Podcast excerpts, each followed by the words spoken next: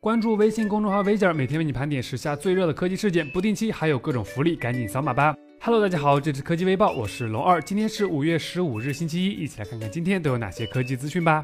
每年 iPhone 发布之后，都会有各种各样的定制版出现。抛开黄金版、钻石版、奢华版的 iPhone 七，接下来大家看到的这款应该是普通版中最贵的 iPhone 七了。这部手机来自于 Colorware，其采用了复古风格设计，与苹果在一九七七年推出的 Apple Two 非常相似。最吸睛的莫过于背部的 logo，这样的怀旧风格让很多人都爱不释手。虽然这款定制版的 iPhone 七售价高达一万三千元，背部只是进行了简单的配色调整，没有黄金、钻石等奢侈品的点缀，但依然有不少用户购买。不得不说，有钱人真的是任性啊！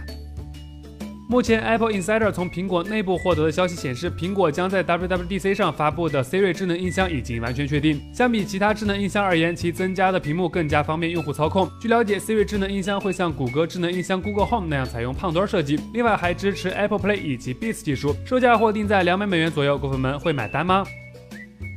除了手机、平板、手表之外，华为终端还在去年开辟了笔记本产品线 MateBook。今天上午，华为消费者业务 CEO 余承东正式宣布，将于五月二十三日在德国柏林全球发布 MateBook 新品。从用有限创造无限，未知变成未来的 slogan 来看，新款 MateBook 的创新依然是一大亮点。此前，爆料大神 Alex 表示，华为新一代 MateBook 将会有三款产品，除了二合一，还有传统笔记本。时隔一年，新一代 MateBook 终于要来了，大家期待吗？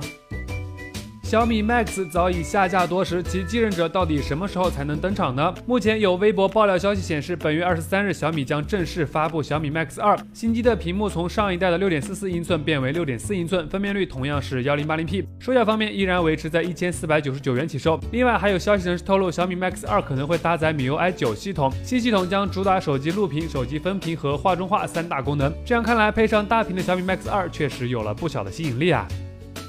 共享经济时代，炫富和个性化需求逐渐冷却，私人驾驶也开始逐渐向公共交通过渡。目前，德国研究中心正在开发一项人工智能研究项目，项目的主角就是大家看到的这辆胶囊式汽车 EO Smart Two，它专为未来智能城市而设计。别看它小，它可是被寄予了未来智能交通的愿望。EO Smart Two 外形比奔驰 Smart 还小，它可以像小火车一样实现首尾相连，还可以互相充电。想象一下，可以搭乘这样的自动驾驶小汽车上班，一定很棒吧？好了，以上就是今天科技微报的全部内容了。更多有趣的科技资讯，欢迎大家访问我们的官方网站 v.com，当然别忘了关注我们的微信公众号 v 姐，获取最新的推送。科技资讯为界播报，我们下期视频再见喽。